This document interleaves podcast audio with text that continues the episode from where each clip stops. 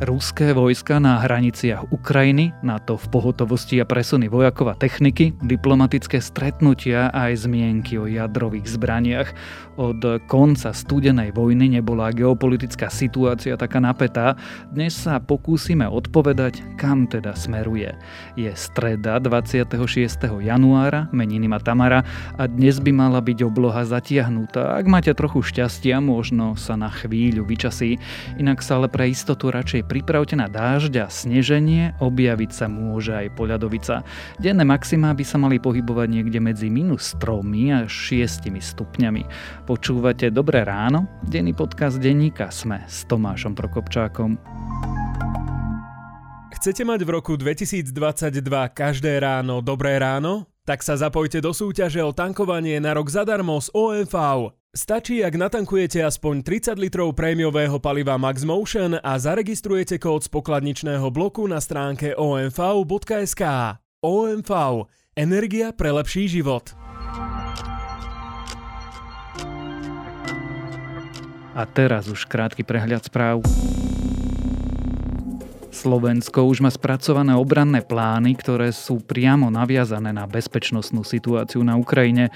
Povedal to včera minister obrany Jaroslav Naď. Potvrdil tiež, že dnes má zasadať Bezpečnostná rada štátu, keďže situácia na hraniciach je najhoršia od druhej svetovej vojny.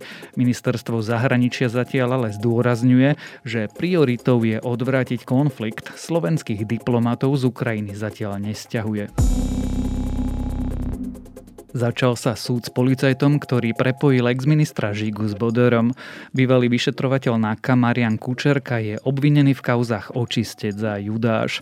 Mal prijať od Bodora úplatok za to, že pomôže príbuznému ex-ministra hospodárstva Petra Žigu. Ďalší úplatok sa mal týkať vyšetrovania podozrivých obchodníkov s palivami. Kučerka na súde odmietol dohodu o vine a treste.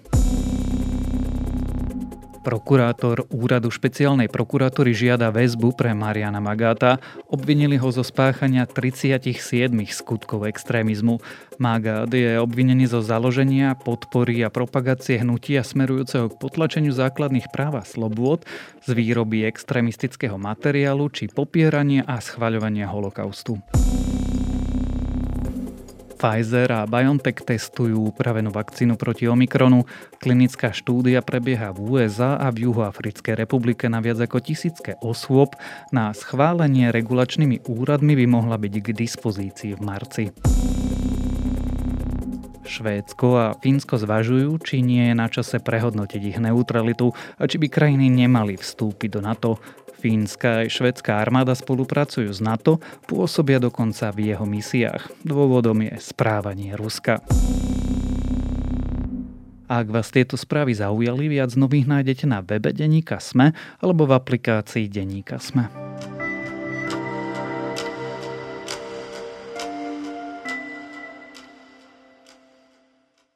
NATO posilňuje svoju vojenskú prítomnosť vo východných štátoch a uvádza do pohotovosti svoje bojové jednotky. Spojené štáty stiahujú z Ukrajiny rodiny diplomatov a neodporúčajú k nášmu susedovi cestovať. Rusko tvrdí, že žiadnu inváziu neplánuje, no vyzerá to tak, že všetci už len čakajú, kedy vypukne konflikt. Pandémia ešte neskončila a my sa nachádzame zrejme v najnapätejšom okamihu od konca studenej vojny. Prečo? Čo sa môže stať? A či bude vojna? Sa dnes budem pýtať Matúša Halása, seniorného výskumníka Ústavu medzinárodných vzťahov v Prahe. Spojenci NATO vysielajú do východnej Európy tisícky vojakov. Američania a Briti odtiaľ stiahujú svojich diplomatov. Niektoré krajiny dokonca varujú obyvateľov, aby na Ukrajinu necestovali. Matúš, máme sa báť? Zatiaľ sa báť asi nepotrebujeme. Skúsme to opísať a na schvál hovorím, že v čase nahrávania, teda je útorok, krátko po štvrtej. Ako to vyzerá v tomto okamihu na Ukrajine? V tomto okamihu to vyzerá tak, že bezpečnostná situácia na Ukrajine, respektíve v bezprostrednom blízkosti Ukrajiny sa postupne pomaličky zhoršuje a zhoršuje sa to dlhodobo. A ďalej sa pravdepodobne zhoršovať bude tiež. To znamená čo? Len pred pár minútami sa objavila správa, že Rusi spustili rozsiahle cvičenie na Kríme. To, to znamená okrem toho aj to, že sa chystá ďalšie veľké cvičenie v Bielorusku. To znamená to, že oznámili pred pár dňami veľké námorné cvičenia, v rámci ktorého z Baltského mora smeruje do Stredozemného mora taká menšia flotila asi šiestich výsadkových lodí, ktoré oficiálne nikto nevie, že kam idú. Asi sa majú zúčastniť toho veľkého námorného cvičenia, ktoré má prebiehať aj v Stredozemnom mori, ale kde sa tí vojaci budú vysádzať, kde budú robiť výsadok, neviem, či v Sýrii, alebo pôjdu niekde ďalej do Černého mora, takže sa uvidí naozaj. A preto vravím, že tá situácia sa pravdepodobne bude v najbližších týždňoch, respektíve dňoch ďalej zhoršovať. Ty sa profesionálne venuješ teórii odstrašenia a strategickým a bezpečnostným štúdiam. Rozumieš tej situácii, že čo sa to vlastne odohráva, prečo sa to odohráva, kam to smeruje a za kým cieľom? Dúfam, že aspoň trochu tomu rozumiem. Áno, a myslím si, že tam ide o istú kombináciu bohužiaľ paranoidného zmyšľania o zahraničnej politike a bezpečnosti ktoré je dominantné medzi mužmi v Kremli, tak to môžeme rovno povedať, staršími mužmi v Kremli. A zároveň je tam istá dávka možno vypočítavosti ohľadom toho, aké kroky môže urobiť Severoatlantická aliancia, respektíve Spojené štáty. No a ako naozaj z dlhodobého hľadiska tam možno dokonca ide o istú formu identity Ruska, pretože čo sa toho týka nejakej zahranično-politickej orientácie alebo celosvetovej pozície Ruska, tam naozaj Ukrajina zohráva kľúčovú úlohu. A ak by Rusko de facto prišlo o Ukrajinu, čoho sa Rusko naozaj obáva, tak z Rusko by sa stala, trošku to možno preženiem a zjednoduším, azijská veľmoc ktorá by dodávala síce do Európy ropu a plyn, a to by bolo asi tak všetko. To, že by mala v Európe matička Rus ako spojenca Bielorusko alebo dajme tomu Srbsko, to by z Ruska nerobilo európsku veľmoc, takisto ako spojenectvo Sovietskeho zväzu s Kubou zo Sovietskeho zväzu nerobilo americkú veľmoc. Takže tým pádom naozaj ide o, o to, či Rusko bude ďalej kvázi európska veľmoc, alebo sa naozaj posunie na východ a bude už len azijskou veľmocou. Spomenul si tri rôzne body, ja ich zhrniem. Paranoidné zmýšľanie v Kremli, výpočítavosť eh, Moskvy a kľúčová úloha Ukrajiny. Poďme jeden za druhým. Čo znamená paranoidné zmýšľanie v Kremli? Kto zmýšľa paranoidne a najmä prečo a čo chce dosiahnuť? A to sa treba pozrieť naozaj trošku historického pohľadu. Ešte pred 60 rokmi, možno v 70 tá naozaj hranica ruskej, sovietskej sféry vplyvu bola ďaleko za Berlínom. On sa sovietský zväz a východný blok rozpadol, tá hranica sa posunula na východ, späť kvázi k Rusku. Vstúpilo najprv do Severoatlantickej aliancii Polsko, Maďarsko, Česká republika, následne my s pobáckými krajinami Rumunsko, Bulharsko, no a potom prišiel rok 2004, oranžová revolúcia, 2014, asociačná dohoda s Európskou úniou. A teraz to vnímanie z Ruska, z Kremla, do veľkej miery môže byť, že niekto sa ku nám približuje. Približujú sa ku nám krajiny, ktoré sú úplne iné ako my, my nie sme práve reprezentatívna demokracia, teraz hovorím z pohľadu toho Ruska. A niečo by sme s tým asi mali robiť, lebo sa nám to veľmi nepáči. A to pannárodné zmyšľanie súvisí aj s tým, že to Rusko si zažilo isté udalosti vo svojich dejinách, ktoré zanechali veľmi hlboké stopy. A teraz neviem, či, ako ďaleko pôjdeme, či budeme hovoriť o Poliakoch v Moskve alebo Napoleonovi pred Moskvou alebo budeme hovoriť o, o, o Nemcoch počas druhej svetovej vojny alebo respektíve nacistoch počas druhej svetovej vojny. A celé to rozmýšľanie o obrane, o vojenskej bezpečnosti, o bezpečnosti ako takom je formované týmito udalosťami, aspoň v Rusku do značnej miery. Nehovoriac o tom, že no, to sú už naozaj technické detaily, ale vojenská doktrina či už Sovietskeho zväzu, počas studenej vojny a do veľkej miery aj v súčasnosti, čo sa týka Ruska, je orientovaná na to, čo sa zvyklo volať ako ofenzívna obrana. To znamená, že ak dojde k nejakému konfliktu, tak ten základný cieľ je preniesť boje na územie toho protivníka. Nebojovať u nás doma, pretože had naše historické skúsenosti, naše v zmysle Ruska a pánov v Kremli. A s tým súvisí aj to, aké majú Rusi rozmiestnenia jednotky aj pri hraniciach Pobaltia, aj pri hraniciach Ukrajiny, o tom, ako rozmýšľajú o obrane a do veľkej miery aj to, ako paranoidne rozmýšľajú o bezpečnosti. Že niekto neustále nás chce napadnúť, niekto nám chce neustále ublížiť a bojíme sa toho, že NATO začne strieľať z Ukrajiny. Čo je úplne svojím spôsobom vyšinuté, nerealistické, ale dotvára to obraz o tom, že aj tam takýto prvok môže fungovať v zmyšľaní mužov v Kremli.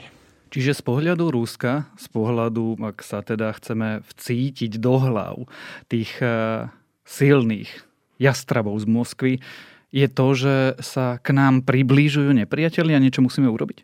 Svojím spôsobom áno. Ten cieľ súčasného vedenia Ruska zjednodušene povedané je zastaviť ten vývoj, ktorý nastal na Ukrajine po 2004, ktorý veľmi rýchlo, rapidne akceleroval po roku 2014. A ten vývoj možno charakterizovať ako postupné, opäť pomalé, približovanie Ukrajiny k západu, k Európskej únii, svojím spôsobom k NATO, k západným krajinám a vzdialovanie sa Rusku. A to, tento základné smerovanie Ukrajiny chce Rusko zastaviť. Pokúsilo sa to zastaviť v roku 2014 a zjavne došlo k vyhodnoteniu tej situácie takým spôsobom, že to nebolo veľmi úspešné, tak treba spraviť niečo iné. Tak to hovoria napokon prieskumy nálad medzi Ukrajincami. Ty si spomínal aj vypočítavosť. A prečo sa to deje teraz? Súvisí to s tým, a to sa iba domnievam, že Rusi vidia, ako Spojené štáty s hámbou odišli z Afganistanu a zároveň Angela Merkelová skončila ako kancelárka Nemecka? Nemyslím si, že to s tým súvisí. Nemyslím si, že možno nejakým spôsobom prepájať Afganistan a Ukrajinu. To vypočítavosťou, alebo respektíve koniec Merkelovej s Ukrajinou, Skôr tu si myslím, že tá vypočítavosť sa týka toho, akým spôsobom v posledných týždňoch, možno mesiacoch Moskva, respektíve Kreml, koná. A to aj v súvislosti s tými jednotlivými požiadavkami. Pretože tými požiadavkami sa Moskva snaží jednak povedať to, ako vníma realitu, ale aj naznačiť to, aby ju ostatní aktéry brali vážne. Čo to znamená? To znamená, že ak si dáte nejaké nerealistické požiadavky, tak vaši partneri z toho vyvodia určité závery. Povedia si, OK, toto je pre nás neakceptovateľné, povieme Moskve, že toto je pre nás neakceptovateľné a čo bude ďalší krok Moskvy? Zautočí na Ukrajinu? A to je práve tá obava nás, Severoatlantickej aliancie, Spojených štátov, že Moskva plánuje zautočiť na Ukrajinu a tým pádom svojím spôsobom Moskva dosahuje to, že ju naozaj berieme vážne. Aj keď sú tie požiadavky nerealistické, možno ona vie, že sú nerealistické, ale to, že ich musíme odmietnúť, nás samotných nutí rozmýšľať nad tým, čo urobí Moskva ako ďalší krok. A tam môže byť tá vypočítavosť. A mne to ale trochu pripomína takú tú ako keby pieskoviskovú čest materskej škôlky, že musím okolo rozhadzovať formičky a piesok, aby si ma ostatné deti všímali? A opäť sa na to treba dívať možno z obidvoch pohľadov. Z nášho pohľadu to vyzerá tak, že ako, o čo tu naozaj ide a prečo okolo toho robíme takýto šialený cirkus alebo šarády, hráme sa na niečo. A z pohľadu Moskvy, opäť nie, že by som sa s tým stotožňoval, ale to môže vyzerať tak, že e, my sme vám viackrát povedali, čo chceme, vy nás neberiete vážne, tak začíname rozhadzovať formičkami. Čím sa logicky dostávame k otázke, ako to rozhadzovanie bude vyzerať naďalej, alebo teda čo sa bude diať. Jedna zo zámienok bolo aj prípadné členstvo Ukrajiny v NATO. Ty si presme napísal text, ktorý vlastne vysvetľuje, prečo je to nereálne A prečo všetci musia vedieť, že členstvo Ukrajiny v NATO je nereálne? Je to tak a ono to začalo v roku 2008, opäť trošku zjednodušujeme, ale nemusíme zachádzať do úplných detajlov. V 2008 na samote NATO v Bukurešti dostala Ukrajina a Gruzínsko prísľub, že sa niekedy v budúcnosti stanú členmi aliancie. Nebolo povedané kedy, bola to skôr taká deklarácia na papieri, papier znesie všetko. Blížil sa koniec administratívy druhého obdobia Georgia Busha mladšieho a jeho zahraničná politika ako taká bola svojská už aj bez toho. A tento prísľub bol len ďalším príkladom toho zahranično-politického nastavenia, kvôli tomu, že ten prístup samotný o sebe je nerealizovateľný. Kvôli tomu, že alienancia je politické a vojenské zoskupenie, ktorým hlavným účelom, princípom je kolektívna obrana, spoločná obrana tých jednotlivých členských krajín. A ak sa pozriete na mapu, čisto geograficky, z akéhokoľvek hľadiska sa na to budete dívať, rozsah teritoria, a ako to teritorium územie vyzerá. Ukrajina je neubrániteľná, ak by bola členom NATO. Sa to jednoducho nedá. To isté platí aj o Gruzínsku na, na ten fakt toho, že geografia hrá istú úlohu v medzinárodnej politike. Nezabudli úplne že všetky krajiny v Severoatlantickej aliancie a ten pôvodný zámer bol dať Ukrajine a Gruzinsku ešte silnejší sľub v tej Bukurešti v 2008. Podarilo sa to nejakým spôsobom skresať na to, čo tam sa nakoniec ocitlo. No a to sa samozrejme Rusku strašne nepáči, pretože to považuje Ukrajinu za istú svoju sféru vplyvu. A princíp je, že ono, ten prístup je nerealizovateľný, neuskutočniteľný. A teraz, čo vlastne chce Rusko dosiahnuť tým, že od NATO požaduje, aby sa nikdy nerozšírilo Ukrajinu? Buď to Rusko vie, že je to nerealizovateľný prístup a keď to požaduje, tak má len nejaké postranné, vypočítavé úmysly a hľada zámienku na konflikt, alebo to naozaj Rusko nevie, že Ukrajina nikdy nemôže vstúpiť do tej aliancie a nikdy nevstúpi. A v tom prípade to svedčí naozaj o tom paranoidnom nastavení mysle a zlom vyhodnocovaní bezpečnostného prostredia okolo seba. A ani jedna z tých alternatív nie je dobrá pre nás. Musím sa opýtať, ktorá z nich platí. Ak e, je tá druhá, tak máme šialenca, ktorý nevníma realitu. Ak platí tá prvá, tak nás čaká vojna. Čaká nás vojna? Keby som to vedel, tak možno na to stavím nejaký svoj majetok, keby som nejaký mal, ktorý sa na to dá staviť. A to asi nikto v súčasnosti nevie a myslím si, že platí do istej miery aj jedno, aj druhé. Ono si to pokojne môžete predstaviť ako takú tú voľbu, či chcete súperiť ako Batman s Jokerom, ktorý je trošku šialený, alebo či chcete súperiť ako Sherlock Holmes s Moriartym, ktorý je úplne vypočítavý a máte dokonca takú istý pôžitok v tom, ako, ako racionálne pristupuje k tomu súpereniu so Sherlockom Holmesom. A myslím si, že tam zohrávajú významnú úlohu obidva faktory.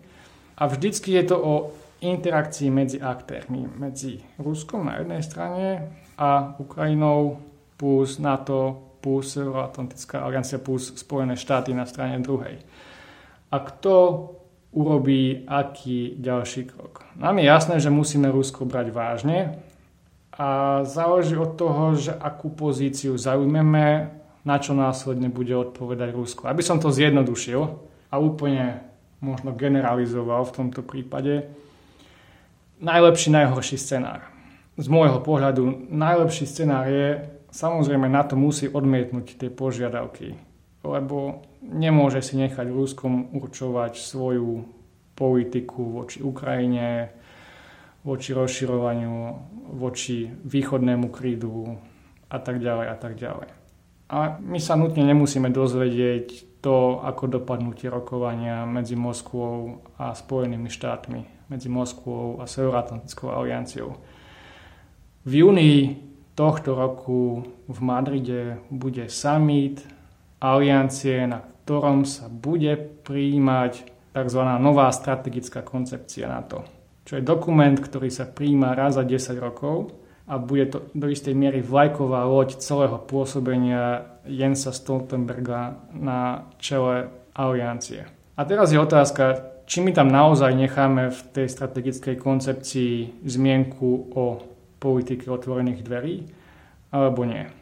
Ja si osobne myslím, že vnútorná logika tej politiky už skončila pred pár rokmi, alebo vypršala pred pár rokmi. A možno by to bolo asi najideálnejšie riešenie celej tejto krízy, s ktorým by sa dokázalo uspokojiť aj Rusko, aj muži, starší muži v Kremli. S tým, že Moskva by to mohla prezentovať ako dodatočne svoje víťazstvo a bolo by to asi také víťazstvo, ako vyhral Chruščov počas kubánskej krízy. Tiež mu bolo niečo slúbené pod pútom, stiahli sa americké rakety z Turecka, ktoré, úprimne si povieme, boli už po dobe spotreby v tom čase a už sa plánovalo ich stiahnutie a oficiálne to nebolo zverejnené. To isté môže nastať v tomto prípade. My síce škrtneme politiku otvorených dverí z strategickej koncepcie v júni na samite aliancie, ale Rusko bude spokojné, no bohužiaľ nič to nezmení na tom, že Ukrajina sa bude ďalej približovať na západ.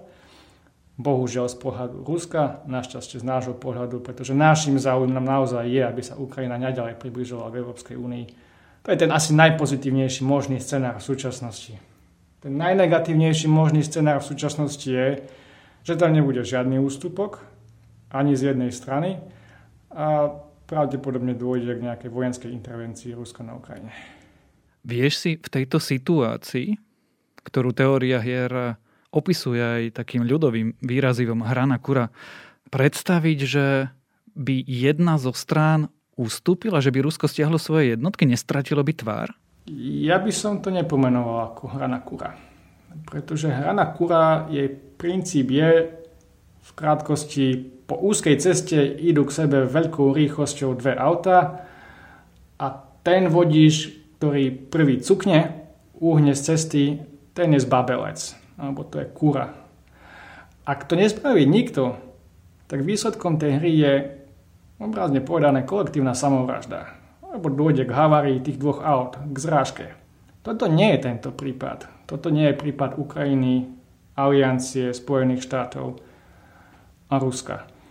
Pretože ak by došlo k najhoršiemu možnému scenáru a Rusko pristúpilo k intervencii, vojenskej intervencii na Ukrajinu, s najväčšou pravdepodobnosťou by to znamenalo niečo veľmi blízke k ekonomickej samovražde Ruska ale z pohľadu západu my sa dokážeme bez Ruska zaobísť. Rusko nie je pre nás nenahraditeľný obchodný partner. My máme množstvo iných možných zdrojov aj nerastných, aj energetických surovín. Takže ja by som to skôr nazval možno väzňová dilema. To by bolo možno lepšia metafora k tomuto.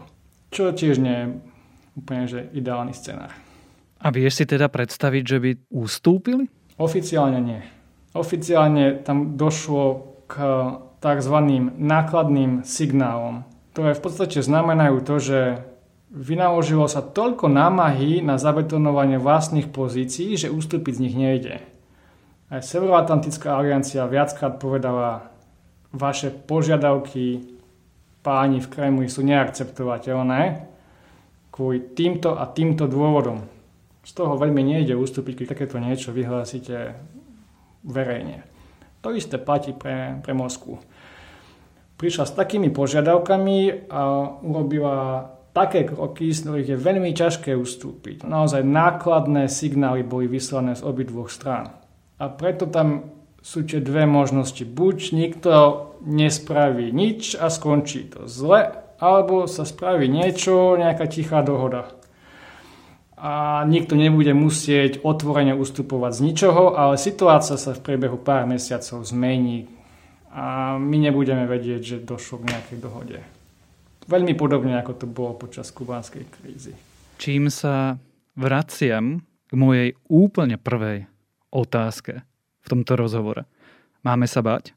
Zatiaľ nie. Zatiaľ myslím, že nie. Máme určite pár dní a pár týždňov, keď to bude ešte trošku eskalovať, a bezprostredné ohrozenie Slovenska momentálne nehrozí. Za pár týždňov možno bude hroziť bezprostredné ohrozenie nášho priameho suseda, čo už bude veľmi vážna situácia. A možno by sme sa o tom mohli porozprávať v prvej polovici februára opäť. Dobre, tak to budeme sledovať, budeme to spoločne sledovať a pravdepodobne sa o tom budeme spoločne ešte rozprávať o situácii na Ukrajine, o situácii medzi Ruskom, na to i o tom, ako sa to týka Slovenska, sme sa rozprávali so seniorným výskumníkom Ústavu medzinárodných vzťahov v Prahe Matúšom Halásom.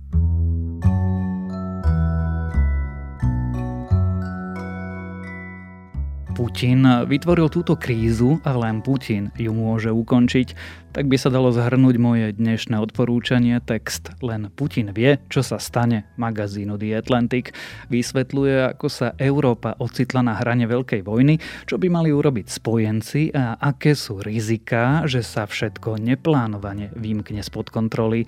A to je na dnes všetko. Dávajte na seba pozor. Počúvali ste Dobré ráno, denný podcast denníka Sme s Tomášom Prokopčákom a pripomínam, že dnes vychádzajú aj nové epizódy podcastov A Vedatorský podcast a vychádza aj nová epizóda Klíma podcastu.